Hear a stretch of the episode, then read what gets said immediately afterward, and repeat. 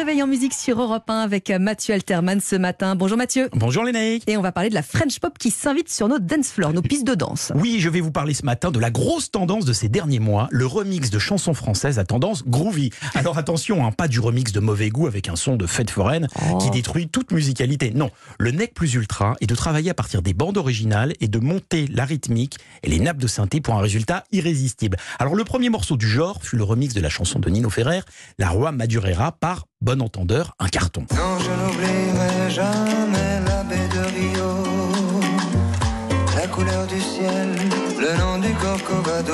Et la semaine dernière, Warner Music a mis sur le marché le disque Frenchy But Funky qui nous propose une collection d'hymnes imparables et superbement remixés. Écoutez plutôt les naïcs, on va danser. Ah. Françoise Hardy a bu et écoute de la musique soul et c'est trop bon.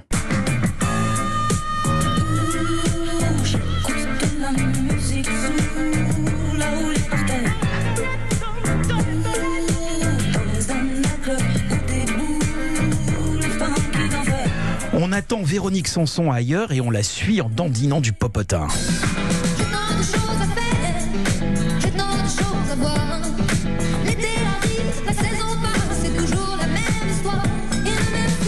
C'est vrai qu'on dandine dans le studio tous les deux, Mathieu, ça se voit pas comme On ça. mais. C'est efficace hein, quand même, ça marche bien. hein.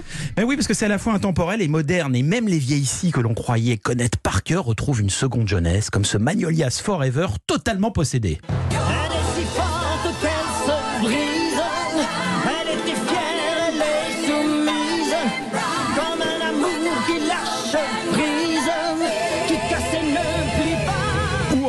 Titre chouchou, ce Julien Clerc simple et funky, comme disaient les jeunes en 1995.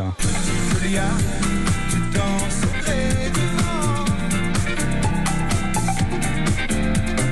Moi le macaque. Donc nous, on peut groover aussi, on sait faire. hein. On sait faire et pourtant d'ailleurs, à l'orée des années 80, de nombreux groupes éphémères français virent le jour dans un style que je qualifierais de FF, franchouillard funk, comme le club en 1983 avec un fait divers et rien de plus.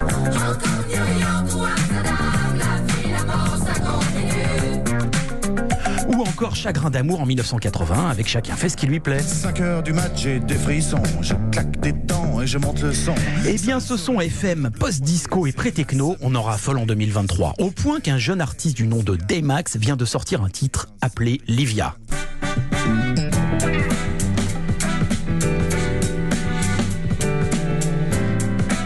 Ce titre Livia est un hommage au personnage incarné par la belle Carlos Sotomayor dans Le Marginal en 1983 auprès de son compagnon Jean-Paul Belmondo. Ça fait des mois que je vous dis les naïcs que les années 77-83 Vous sont de retour et que vous me prenez pour un gentil illuminé. Bref, qu'on soit jeune branché ou vieux schnock, on danse Made in France pour oublier un monde que l'on comprend parfois de moins en moins et c'est très sain. Oui, c'est vrai que c'est très simple. Bon dimanche. Bon dimanche.